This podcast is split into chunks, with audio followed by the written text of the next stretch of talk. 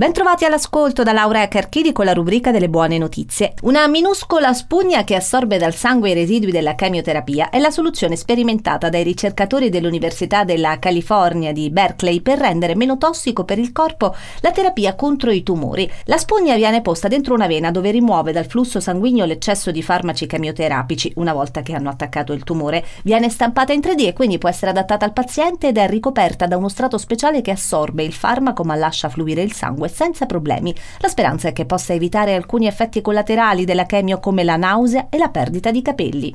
Si avvicina il sogno di avere smartphone, PC e tablet liberi dalle batterie e dalla necessità di essere ricaricati grazie al dispositivo che converte in elettricità l'energia dei segnali della rete Wi-Fi.